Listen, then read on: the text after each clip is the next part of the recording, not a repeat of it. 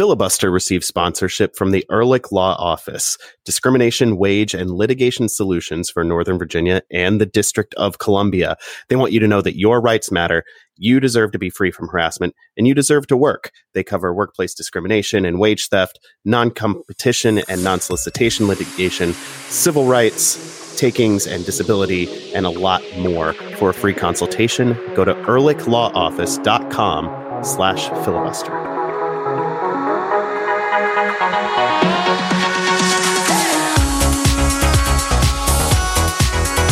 There's a certain jubilation, I think, anytime you go into the stadium for the first time in a year.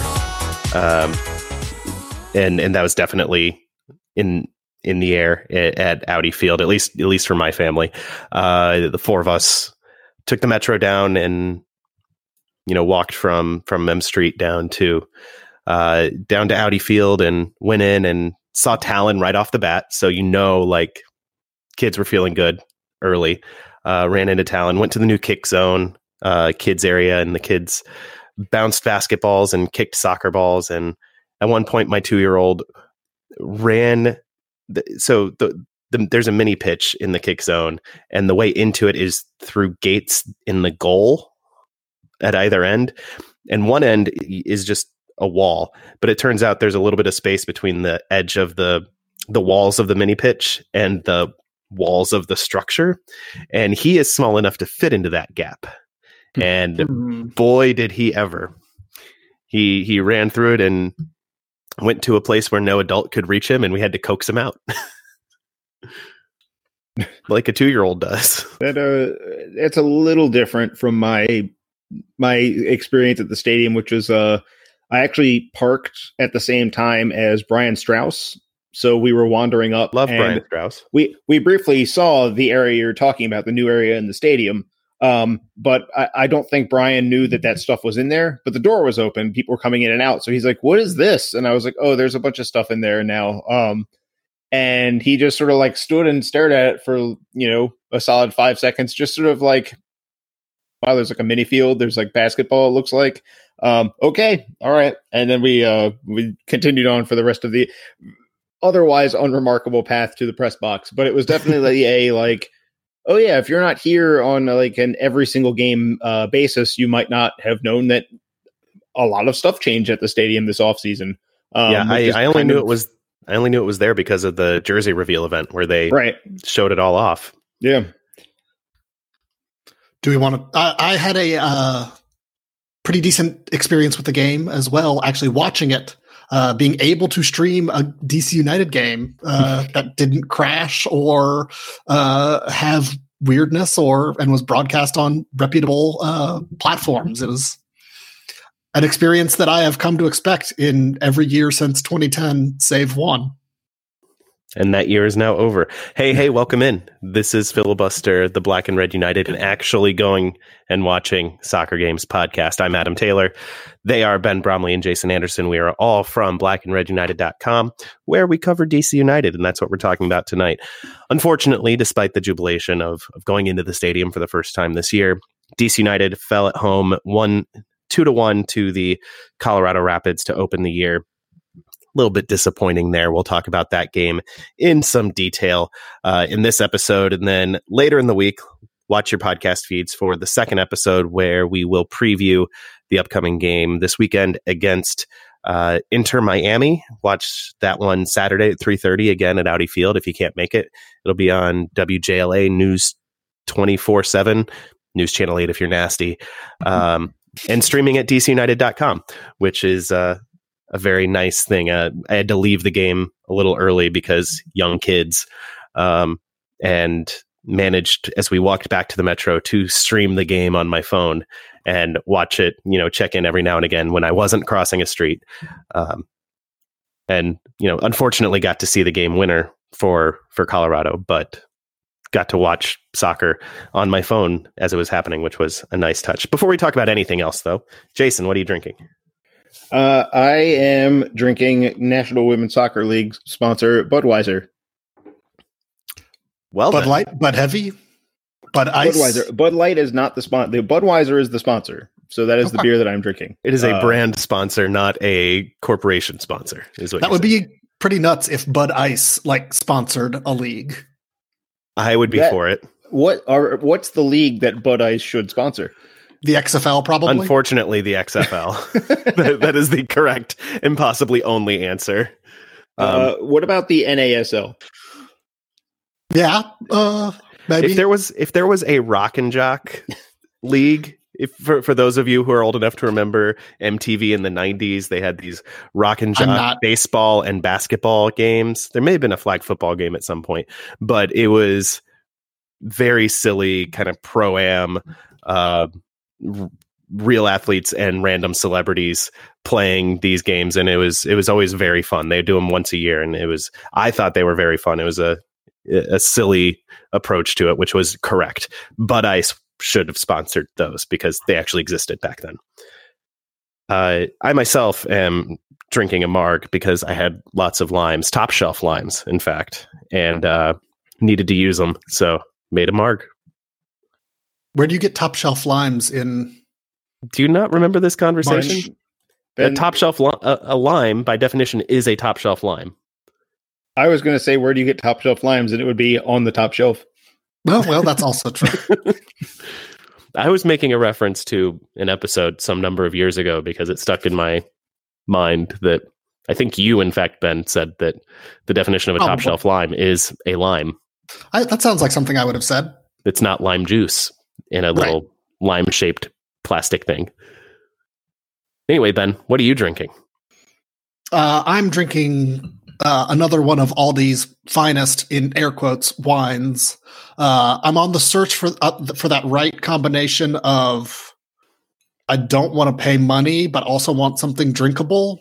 And this Chianti was a swing and a miss. But at four ninety nine, I probably should have seen that coming.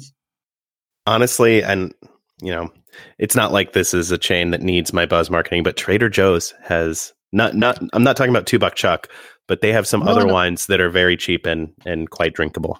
So does Aldi. The problem is that Aldi is half a mile from my house, and Trader Joe's in Richmond is in Short Pump, which is a terrible place to go to.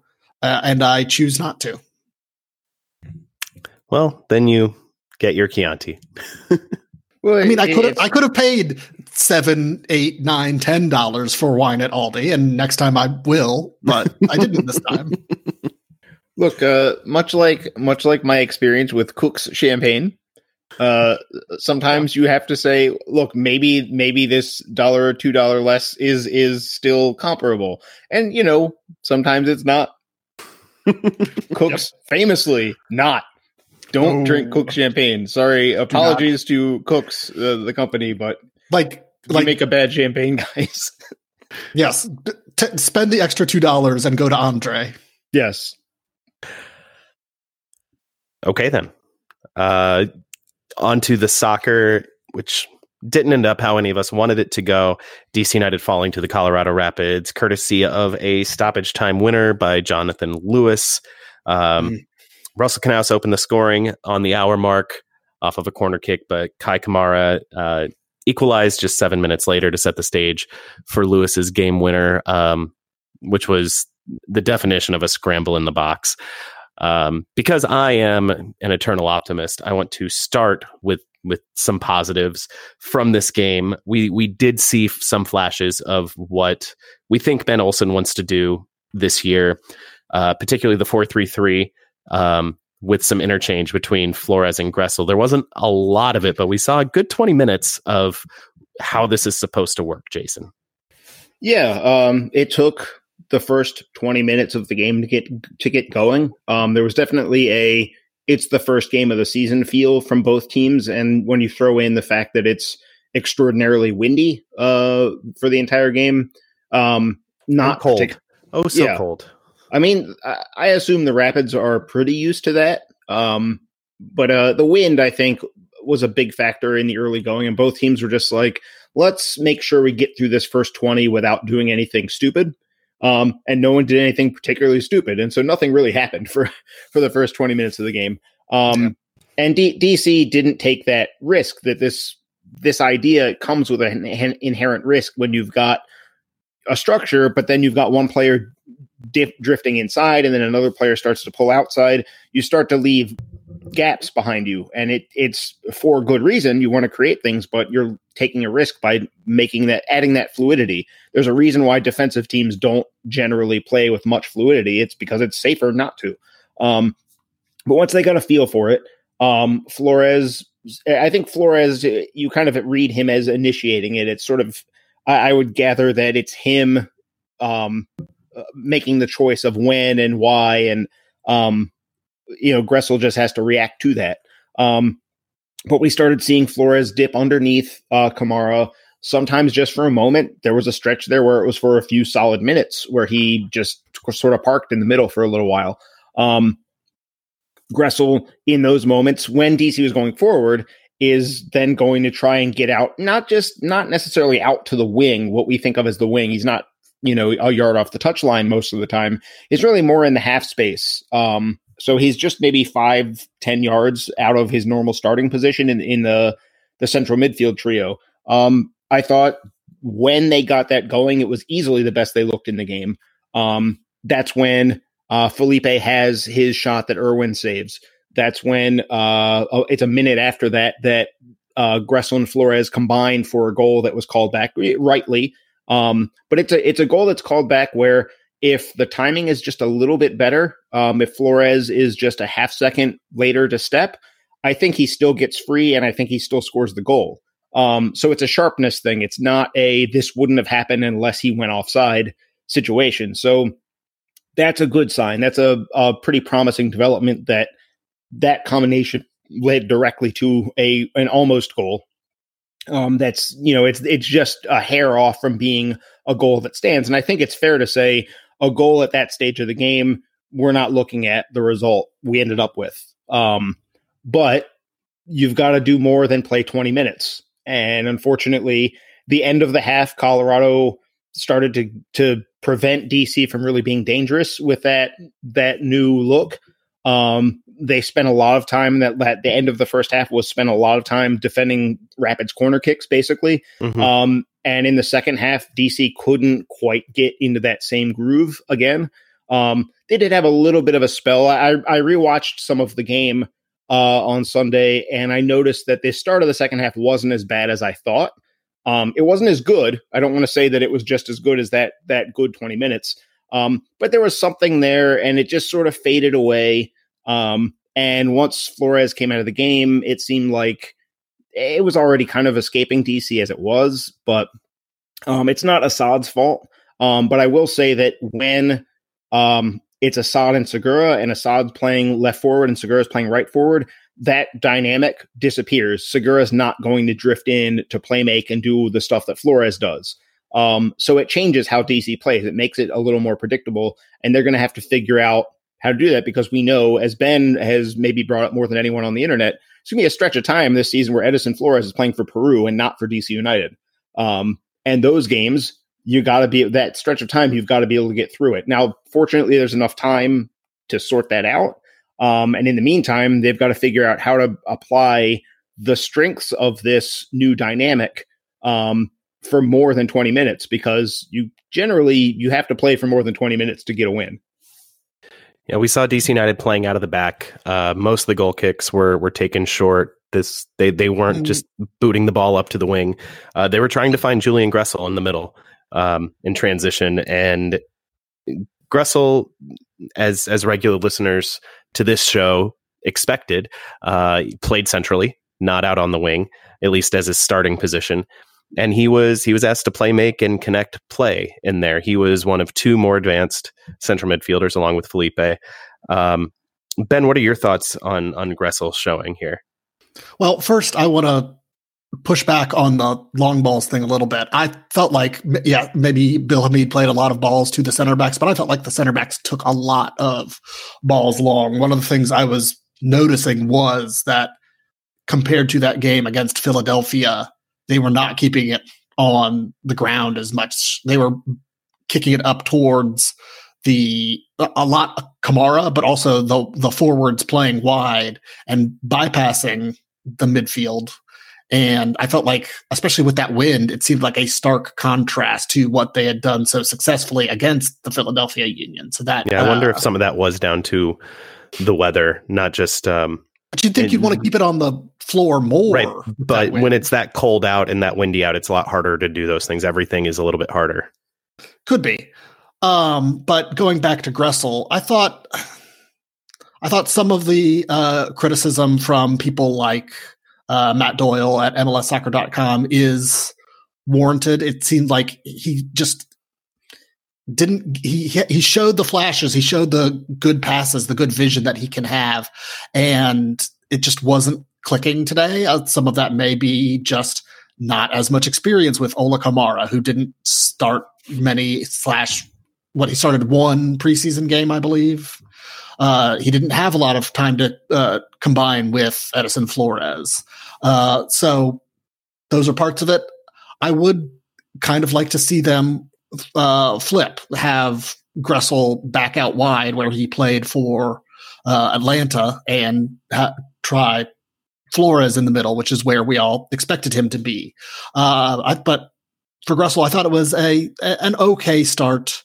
Um, he obviously just tries and tries and tries and tries and we know he and we know he has the talent to make all of that pay off it's just getting him in the right positions and getting him uh starting to combine with the the players around him i think he was maybe a little bit caught up in the moment trying to play every killer ball that was what got me there were so many times where he he was immediately looking to go in behind or over the top. And it almost came off, but not quite because those are not high percentage plays. When he was able to find um, Flores on the run or or connect with Felipe or or even Kamara, things went a little better. And sometimes he was able to put that big release, uh, get it off, and and it would work. And his set piece service was, I thought, really good. I mean, he had the corner kick on on the goal that DC United scored, and um, his service into the box was was really really good, and they it was and I'm I'm the guy who harps against crosses, but his were a little different because they were early. They were not. I ran out of ideas, and everyone is set, so I'm just going to put it into the mixer. He was looking for someone on the run in a situation he thought where he had the advantage. Just tried to force things a little bit too much. I thought I I'm not ready to throw out this idea with him in the middle and Flores outside, especially because Gressel when he came in, he said, I ultimately want to play in the middle of the park. I don't want to just be a winger or a wingback. I want to be in that central midfield. And I, I, think we we did see flashes of of why that is. Um, I think he's just got to take a breath and calm down and catch up with the game a little bit, and he'll be just fine. Um, and I like the dynamic that that interchange with Flores gets gets us. It creates some interesting matchups and um, gives you options and allows the angles to change, which is always good. Um, so I I think he was gassed at the end. I think they all were gassed at the end. But uh, by the time DC United got their goal around the hour mark, it was um, he he was you know hands on his hips on corner kicks and that kind of stuff. So it was um, I I almost wanted to see a sub for him honestly because uh, he was running around a lot, and I I don't know that he was quite ready for the cold and the wind and all the work that he was putting in. So Ben Olsen or gets a lot of more than just one sub. Yeah, Ben Olsen gets a lot of flack for not using subs, and a lot of times I'm I'm early to defend him, but um, I I would have liked to see additional subs in this game, uh, especially once it was clear that the attacking push was no longer there once Flores came out. I mean, I, I think the team maybe the two issues you guys just talked about are sort of related. Um, DC was trying to force things, and it, it was Gressel, but it was also to a certain extent Felipe. It was certain mm-hmm. to a certain extent uh, Segura. Um, and I, Felipe's like long shots, especially early, just felt like a tone setter to me, and I was just like, just just just wait a little, play play a little more soccer. Um, yeah, I, I do think when you look at the shot map, it's it's not a very it's not a very good looking shot map. There's a lot of shots clustered in a very small area of space that's not in a good spot to be taking shots. Um, on the other hand, the other shots are almost all near the penalty spot, and then there's Canouse' goal. Um, so they did create a couple of good looking shots. They just they settled for a lot of bad shots. Um, which is hopefully just an it's early in the season problem and not a this is going to be one of those years problem. Um, but yeah, I, I, think you know Gressel, Felipe, Segura, they were all trying to force things, um, and that in turn, it's taxing because when you force a when you force a ball in behind, you're asking somebody else to make a sprint. Um, and if you keep asking people to make a sprint, you're going to wear them down faster than you are with um, some more consistent possession play. And I think that repeatedly pushing play, pushing the tempo, being so in a hurry, especially in the second half, um, I think it really took DC's legs out from under them. Um, I will say I think uh, the Rapids looked like the fitter team on the field. Um, and it's not like they were playing i mean they were rapids did something interesting which was they played a lot they they piled up a lot of possession but most of it was just uh, defenders knocking the ball back and forth. Um, but this is something you do on the road. It allows you to conserve some energy for the late stages. Um, and then they press and, like hell for the end of the game. Right. Well well i think i think so so there's there's a read out there that the rapids came to the game with this in mind. I don't think they came to the game with this in mind I think at around the 70th minute, they realized that DC had run out of gas. And they said, well, look, if if they're going to run out of gas and it's a road game against a non-conference opponent, let's go for it. What the um, hell? Yeah. And so they did. Um, they brought in uh, Diego Rubio. I thought their formation at that point was more 4 4 2 than 4 2 3 1 or 4 1 4 1, which is what they actually played for most of the game. Jack Price was you further back, and Kellyn Acosta was a little further up towards um, Younes Namli. Um, but yeah, they, they moved into more of a true 4 4 2 with Kamara and Rubio up front. Um, Jonathan Lewis came in for Nicholson and just was playing as a standard right midfielder. Um, and they went for it. They, I think it was much more of a sensing an opponent who didn't have a lot left in the tank and and rolling the dice. Um, and you know they deserved it. I think the score is fair. Um, and they they took the game. I said earlier you can't play for just 20 minutes and expect to win. Um, and I think the Rapids played. They had more of the game than DC, and this was the point where they pushed their advantage to make sure that they came away with more than one point. Um, on the sub usage front, on one hand, I think yes, there needed to be some fresh legs in there. Um, I, I think the I, you know the quote that's out there from Olsen is that he felt that the team he had on the field was the best set piece defense team uh, that he had on the field, which is pretty valid against the Rapids. They're the best team at set pieces in MLS, uh, or they were last year, and and it seems like they're going to be that or close to it again. Um, I Jack will Price's, say though, yeah, I will. I, I, want to shout out Jack Price's service, which was yeah really good. Jack, Jack Price keeps himself in the lineup with that service because if you take that away, he's he's a replacement level defensive midfielder. But his set piece play is so good that he has to stay on the field for them. Um, but yeah, I, when I look at the actual options on the bench, I mean, who are you going to bring in that's actually going to shift the specific game that DC saw themselves in in the final 20 minutes? I would argue Oniel Fisher uh, coming in uh, is a positive if you can bring him in, but you know it's not like Canouse wasn't one of the guys that was running out of gas in the later stages. Um, if you push him into the midfield, thinking, "Oh, he'll he'll be more of a ball winner than Felipe or than Moreno," well, him being tired kind of detracts from that. Um, but at the same time, those other guys were tired. So um, I personally would have preferred to see a sub, but I also I feel like the bench that DC had for the day. I don't know that there's. I think it's one of those things where we want to see a sub because we want to see some attempt made to change the game, uh, but we shouldn't assume that a substitute would have changed this game. Um, and I don't know that DC's current bench uh, was equipped to change the specific game where we're talking about lots of set pieces, heavy wins, um, not a lot of constructive soccer in either direction in the, the late second half. Um, the Rapids high pressing, it's hard to catch up to the speed of the game when the other team is pressing that late and your teammates are mostly tired. Um, so yeah, I, I get it. Um, I would have.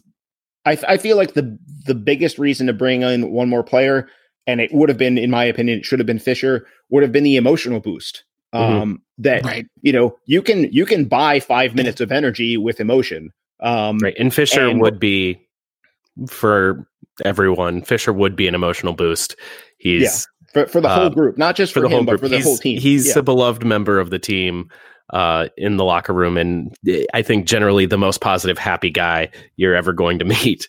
Yeah. Um, and especially coming back from from a terrible knee injury, they kept him out basically all of last year. Um, Well- getting back on the field would be a huge, huge deal. Yeah, and I know this is FIFA stuff that uh, teams don't typically do in real life, but if you push Canouse forward into a Christmas tree, don't take out any uh, other midfielders, then at least you've got just another body uh, back towards the back line, hopefully breaking up play with uh, Fisher in there as well. But really, it comes back down to, and I think Jason uh, just made this case very well. Jason, do you think they should have signed more players? Uh, yeah, I think they should have signed some more guys. Um, you know, uh, there are, we're going to get to some guys that they are, they have or will be signing, but um, it's only one or two, and it could have been three or four, and it would have made a big difference. Let's talk about the goals. Um, DC United did open the scoring. They got the first goal of 2020 at, at Audi Field. So I guess that's something. Um, Russell Canouse heading in a corner from Julian Gressel. And it was, I thought it was a really well worked um, little bit of movement. The Canouse was, you know, you always see this in corner kicks where there's always an attacking player whose job is basically to stand in front of the keeper and just be an obstacle or or get a tap in if the ball happens to fall to him. Canouse started the the corner kick routine there and then just kind of faded back to the back post um, as as Gressel played it. Um, at the same time, Birnbaum was crashing the back post, which pushed a couple of defenders essentially into uh, Clint Irwin, Colorado's keeper, who flailed at the ball as it went past him, leaving Canouse with a totally free header. It was really clever, subtle, and clean. There was no foul. There was nothing dirty about this. Um, really well worked corner. Fantastic, really bendy service from from Gressel as well. Yeah, it was it was smart uh smart stuff. I I, I want I'm not we talked to Canouse after the game. Um the by we I mean several media members. Um I'm not sure if this was 100% by design. Um but I think it was. I think the idea here was Canouse had two jobs on the play. It's get into the 6 and be kind of in the way. Um unfortunately when you look at the replay it cuts just as he is like drifting away. Like the first frame is, um, I can't tell who's marking him from Colorado, but they're sort of in Irwin's way, but they're not like right on top of Irwin where they're physically making contact with him, which is probably why he. We're not talking about a foul here. Um, but then after that, it's like okay, get behind the crowd. And if the ball happens to get past the crowd or it happens to bobble and fall loose uh, after someone in the crowd makes contact, you'll be right there. Um, and so it, it's part of good set piece design is you don't want to have it has to go to this one guy so this one thing happens because if something goes wrong with that, your set piece is wasted. Um, and in this case, I'm pretty sure this the play the the the idea here is to find Birnbaum or Brillant um, in that that crowd, and it almost it almost happened. Yeah, It's just that it happens to go like an inch too high. Um, and Canouse fortunately wasn't surprised by it. We've seen that happen a lot where guys, the guy in front of them misses the header by an inch, and then they're like, "Oh my god, the ball!" Um, and Canouse yeah, he had, instead- he had good focus. he was ready for it and he knew it was going to be there and he did the job. Um, so that's a pretty big positive. Um, I know he after the game he wasn't uh, he didn't really want to talk about the goal. He broke it down, but he didn't want to talk about it in terms of it being great for him because he's much more concerned with the fact that it ended with a loss. Um, that's much more what he's about. And so he was just like, you know, he explained the goal, but he was like, yeah, but you know, uh, it's not great to score because we lost. Like, if I didn't score and we won, that would be better. So, uh, unfortunately, that's the way things went. But I do like that against a team with a massive height advantage. You know, the Rapids are a very tall team. Um, DC still managed to have good set piece design to get themselves a goal that didn't rely on just having Birnbaum or Brillant win a battle with some other six foot five guy. Um, it ended up being a guy that's a normal human height, uh, uh, or even maybe slightly below, um, getting the header. So that that part is good, and that's that's a plus. I mean, DC's got to find those goals. Um, it can't be. I don't think this team can afford to be like the 14th most proficient set piece attack. They need to be better than that. It's got to be uh, upper third, I think, for this group to actually get to where we hope they can go. Well, they did equal the the league's best set piece team on the day, so I guess I, am not even going to try to hang my hat on that because they lost. But um, Colorado got their own set piece goal, um, corner kick by Jack Price that gets cleared and then recycled, and Jack Price puts in a, a slicing service, uh, just brings his right foot across the ball um, to create an in swinger and uh, Julian Gressel, I think, had been marking Kamara for the initial set piece. And then once it recycles, everyone breaks out and kind of gets into their lines.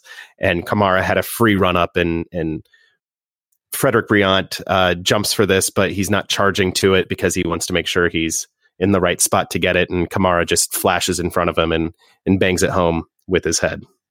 And it's tied. Yeah, the this so I'm glad you're calling this a set piece goal because I've seen some people say, "Oh, it wasn't a set piece goal because it wasn't on the direct service." No, it's uh, a recycled so, set piece that still yeah, counts. Yeah, uh, defending a set piece involves this second phase just as much as the first phase, um, and I think this is the perfect. This is kind of a great way to explain it because the initial service comes in. Ola Kamara, who has a zonal job, he's covering some space. The ball comes right to him. He doesn't even have to move to attack the ball. He actually just plants his feet and heads it, and he does the job. He heads it high and he heads it wide. Um, that part of it was good. No one from Colorado got open. The service was dealt with. The header away was the appropriate header away. Um, Flores has a long way to go to get to the loose ball, and Colorado pretty smartly uh, I think it's Rosenberry just uh, mm-hmm. makes the quick pass.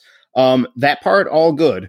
Um, Junior Moreno has kind of a long way to get out and cover the cross, and and he's it's a tricky position because if he overcommits, if he just goes with a 100% sprint, it's very easy for Jack Price to just touch the ball around him, lose him, and then have even more space to size up his cross. So Moreno opts for the the safer approach, which is to just contain and make Price serve a ball past him. Um, Unfortunately, Price is really good at that. Uh, where things go wrong is inside the box because the Rapids are big on leaving their guys forward. Um, yep. They take this risk. They say, um, we're good enough at set pieces where if we think we're going to win the initial clearance and get a second bite at this, our guys are all staying up. We're not going to see Lalas Abubakar sprinting 90 yards back and not even checking over his shoulder to see if there's another play here. And in fact, that you can watch Abubakar get to the top of the box and then look and say, "Oh, I shouldn't leave. I, I better stay up." And they all stay up. And unfortunately for DC, all of their players are stuck to the near post, and the Rapids have four guys at the back post with no one really uh, in a good position to defend all of them. And you see, you know, Brillant gets touch tight to one guy, but then, uh, or not, that's not Brillant. Um, it might be Birnbaum here. It's, it gets kind of blurry because the replays on the MLS website aren't really in very high quality uh, definition for some reason.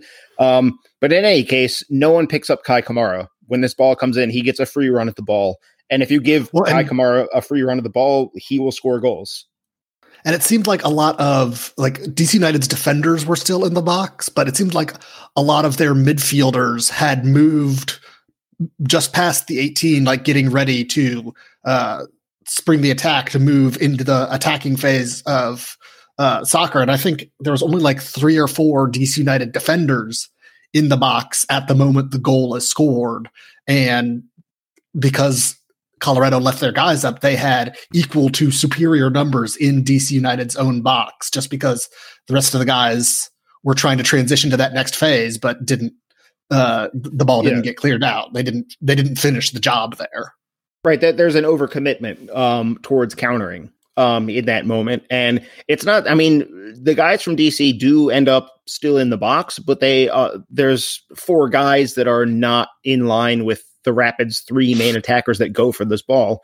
Um, and it's because they've overcommitted. They've they've assumed that because the first clearance was good, that now is the time to spring the counter, and there's not really you know, it's a failure to read that Flores it never has a chance to win the race to this ball. He just there's too much ground for him to cover versus too little ground for Rosenberry to cover.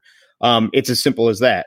Um, and when you see that, what you should be doing is saying they're going to get a second chance at this. I'm not even uh, thinking counter. I'm thinking uh, mark, mark up, up, again.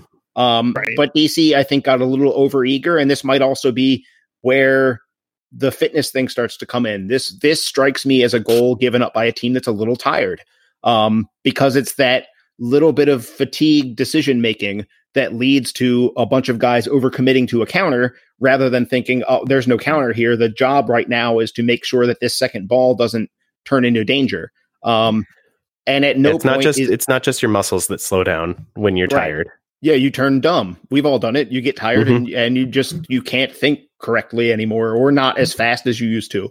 Um, and yeah, you know, it's a simple thing in the end. Like I said, it's Kei Kamara getting a free run at the ball uh, and heading it home. And no one gets in his way. No one makes him have to step around them. No one's tracking him.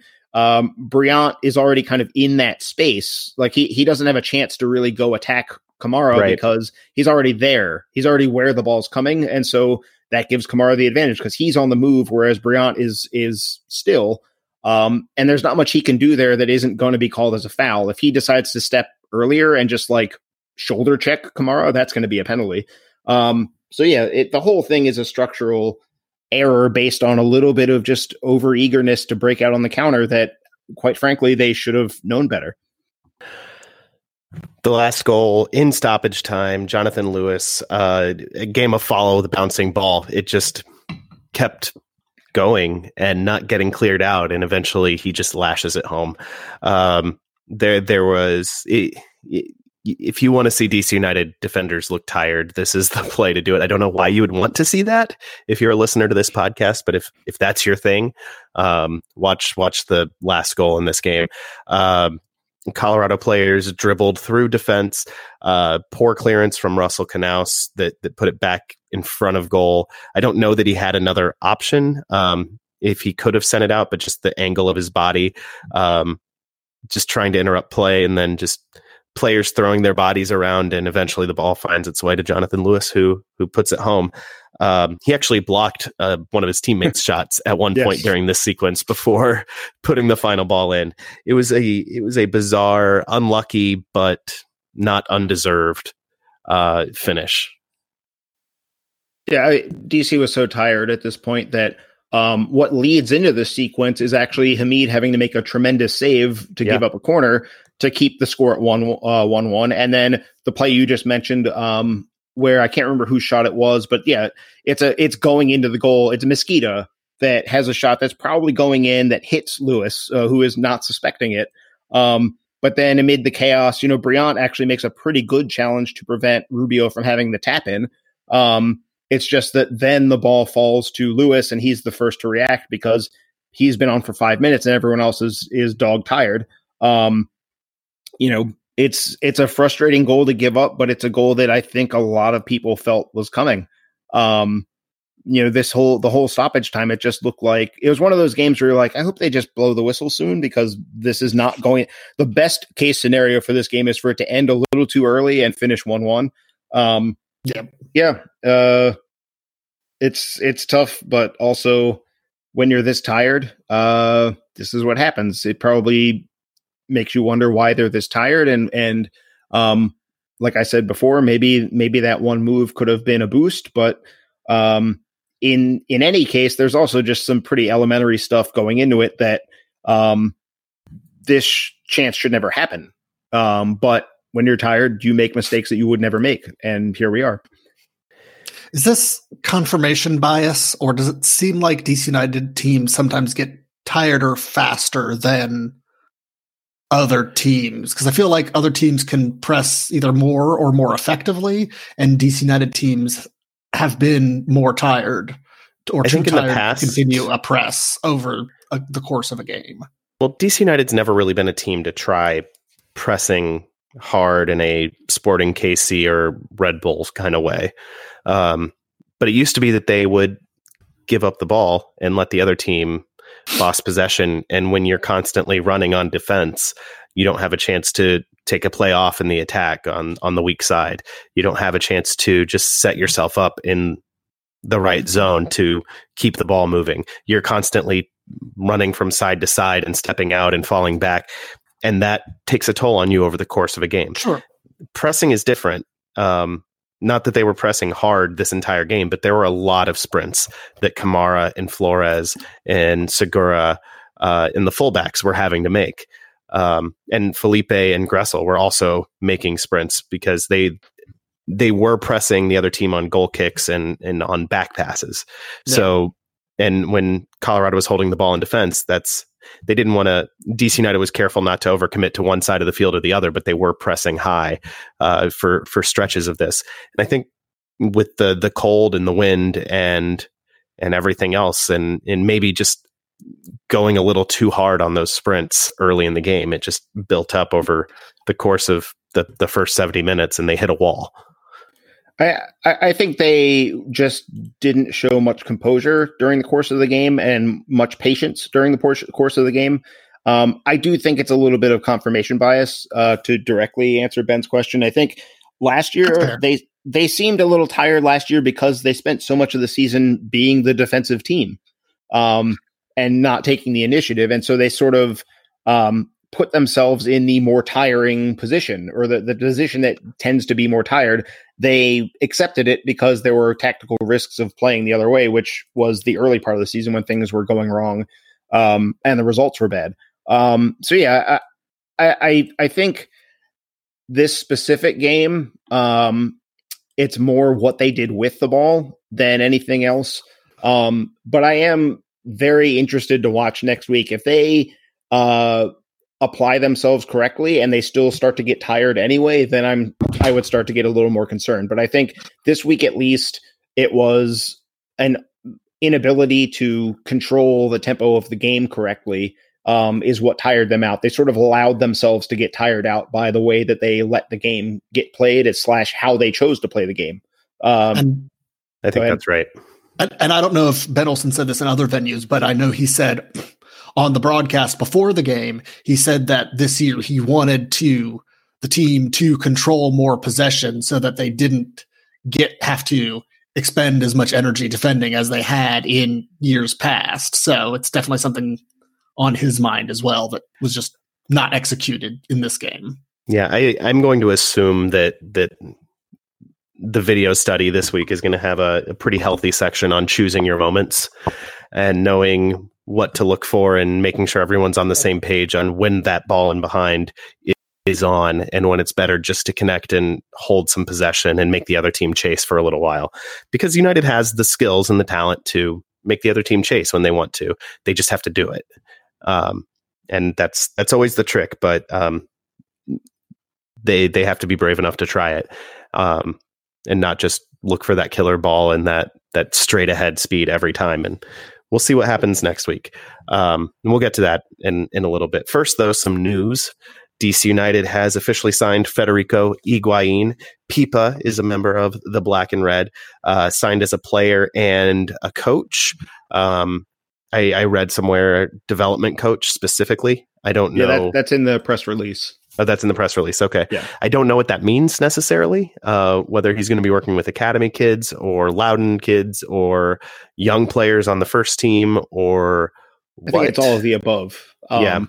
I, I, think he's. I think he could be. I mean, I'll say from the post game um, when he was in the locker room in street clothes.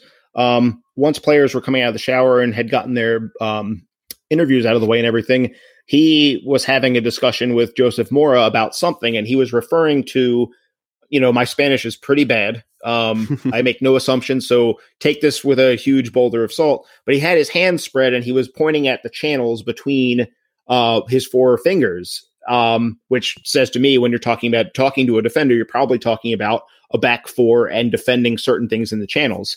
Um, so I think it's it's an across the board thing because um, with his career, with his achievements, uh, the fact that he is comfortable speaking English and Spanish, um, I think just about anyone in that locker room um, is going to benefit from hearing from him. For even even if it's just small things, if it's like, hey, next time shape your body like this instead of like that, um, and you'll lose a defender or anything like that. Um, So, yeah, I, am sure that they want him uh, to spend a special amount of time with some of these promising young players.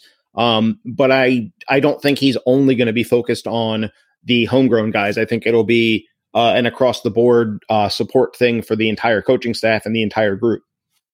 Uh, I think it's worth noting uh, for anybody who's relatively new to MLS, Federico Higuain uh, played for the Columbus Crew for what eight years there.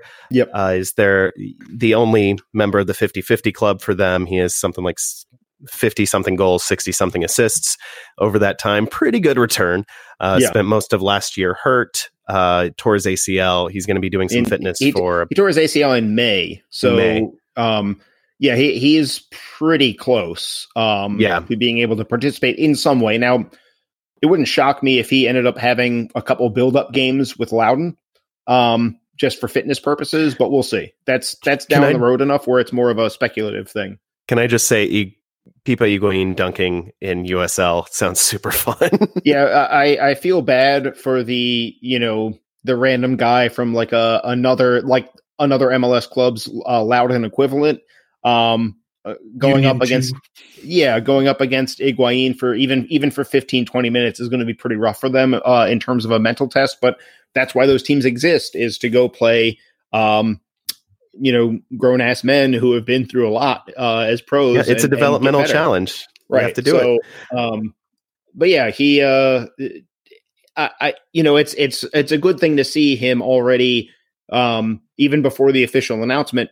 You know, doing the job. Uh, I mean, I assume I'm going to. We're recording this on Monday. Training for open media training is Tuesday. Um, I'm assuming he's going to be out there doing actual training because up until this announcement, I think they were trying to um, not have him out and out and about on the training field because he's not technically a club employee at that point. Um, but we'll see. I, am interested to see what he's doing, whether it's just stuff on the side or his rehabilitation program has him still working out at the you know the gym, which the gym used to be in RFK, but is now half of what used to be the press conference room. Um, which led to an interesting thing last week. I was trying to um, speak with uh, Steve Birnbaum, and I ended up in the media room, and there's just a lot of loud music, and there's a doorway between the the the, the room itself has a doorway next to it that you can't see beyond. Um, so I wasn't exactly sure where the new gym was, and I was like, I guess this must be the gym. So I had to ask him. I was like, "What's going on next door?" And he's like, "Oh, that's the gym now. That's what well, we got uh, the music going." I was like, "All right, that makes sense." Got to um, have the um, music in the gym. Yeah, exactly. you know, hope hopefully Higuain is close. I would hope. You know, if Steve talking, Goff reporting, he's about six weeks of um, right. fitness work away. That that puts us at mid-April when he might start to be in contention. And if you want a game-changing sub uh, yeah. for this group, that is a game-changing sub. Especially, will, he'll be necessary for the. Uh, I think it's a thousand games they have in May. it's yeah, it's May give is, or take. May is yeah, um, yeah, he'll definitely have to start some games in that stretch of time um, just to keep everybody from f- collapsing due to overuse.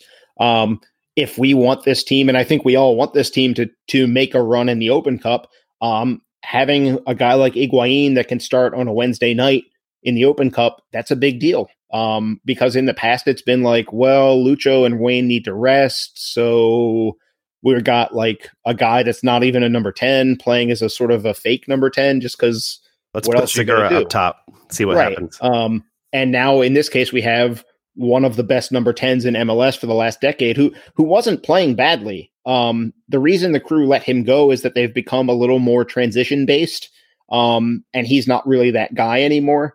Um, but his role here is different. You know, he he DC also wants to be more transition based, but he is that change of pace. Um, he is a guy that can change the way the game is being played for you. So um, that contrast is not actually a problem. It's actually a feature, not a bug, is what I would look at it as. So um, hopefully this is Columbus's loss and DC's gain. Uh, a couple other news items to get to. I guess this one's more report than news, but uh, United reportedly close to signing Mohamed Abu, another former crew, crew midfielder. Um, this one of the defensive variety would come in and add some depth there. Um, if you remember uh, DC United was targeting a French center back, uh, Bakaye Dibassy. He went down injured for his club Amiens. Um, probably no longer a, a target, at least in the immediate term. uh, Erik Sorga, the Estonian forward um, who signed with Loudoun United, uh, has officially been transferred up to DC United. His his contract has been uh, confirmed, and and he got all the paperwork done. So he's now a member of DC United, not Loudoun United. Yeah. And this Jason happened very very late on Friday night. Yeah, I, I asked around uh, for, with the club about exactly when that cleared because when I woke up was when I I woke up and I saw the email. Um, if I'm not mistaken, the email was waiting for me when I first checked my computer. Um, yeah, it came, or I guess it came a little later. It came at 11:45 a.m. But uh, apparently they got the clearance about 12 hours before that, so like 11:45 p.m. the night before the game. Um, was when they finally got the full everything signed off and done. Uh, so yeah, they entered Friday evening not being 100% sure whether he could be in the 18 or not. Um, I don't know what they would have done if he was not in the 18. I, I assume that it would have been Griffin Yow getting uh, that last spot in the 18, but who knows? Um, but yeah, it, it it went down to the wire, but they got it. Uh, so at least, I mean, hopefully we'll see him in the near future. Um, he's another player that you could argue maybe might have merited some inclusion in the final 10 minutes, even if just to have one more guy out there with fresh legs. I really wish they had been able to have the uh, like the transfer press relief release as transferred from Loudoun United to to DC United. Right. that the, would've been the very dramatic uh, transfer between a club where both teams are attached. Yeah. I mean, you have you have those between Bologna and um, Montreal Impact. You have them between the various city football groups and Oh, but those Red are Bull. the- I, I'm sure the ownership groups there are on paper totally separate entities and not definitely just one dude. fair. Um, I It's think two that's different it. registered Delaware corporations, Jason. There you go. They share a same agent, though, Ben. Something, something. Uh, that is it for for this episode. Please check back later in the week. If you're a Patreon supporter of ours, just check Patreon because it'll be up around the same time as this episode for our uh, our next one, which will be uh, an interview with uh, SFL Herons uh, TV podcast uh, that will touch on Miami FC and what to look for this weekend. Thank you Miami all FC? for Inter Miami CF, I guess. There you go. Um, I don't know. I'm I'm just Miami has a lot of teams. yeah. I'm just speaking without uh thinking right now. There's the Miami FC. That's I don't know. Maybe Yeah. I was confusing with them. Hope don't Yeah. tell the guys from SFL Herons. They would be mad about that. I think. I think. I assume. I don't know. I'm gonna get out of here now. We're gonna end this episode. Uh, find us at blackandredunited.com, patreon.com slash filibuster if you want to support us financially. We're on Twitter at filibusterdcu, at black and red u for the website. Send your emails to filibusterpodcast at gmail.com. Download, subscribe, rate, review wherever you get your podcasts. Mostly, though, just tell a friend about the show. When you're talking about DC United, just mention the, the podcast and maybe we'll get a new listener out of it and we will be eternally grateful to you. Thanks again for listening. I'm Adam for Jason and Ben. We'll talk to you again real soon. Say goodbye, Jason. Uh, I don't have anything funny to say. I'm sorry. Got a little tired there.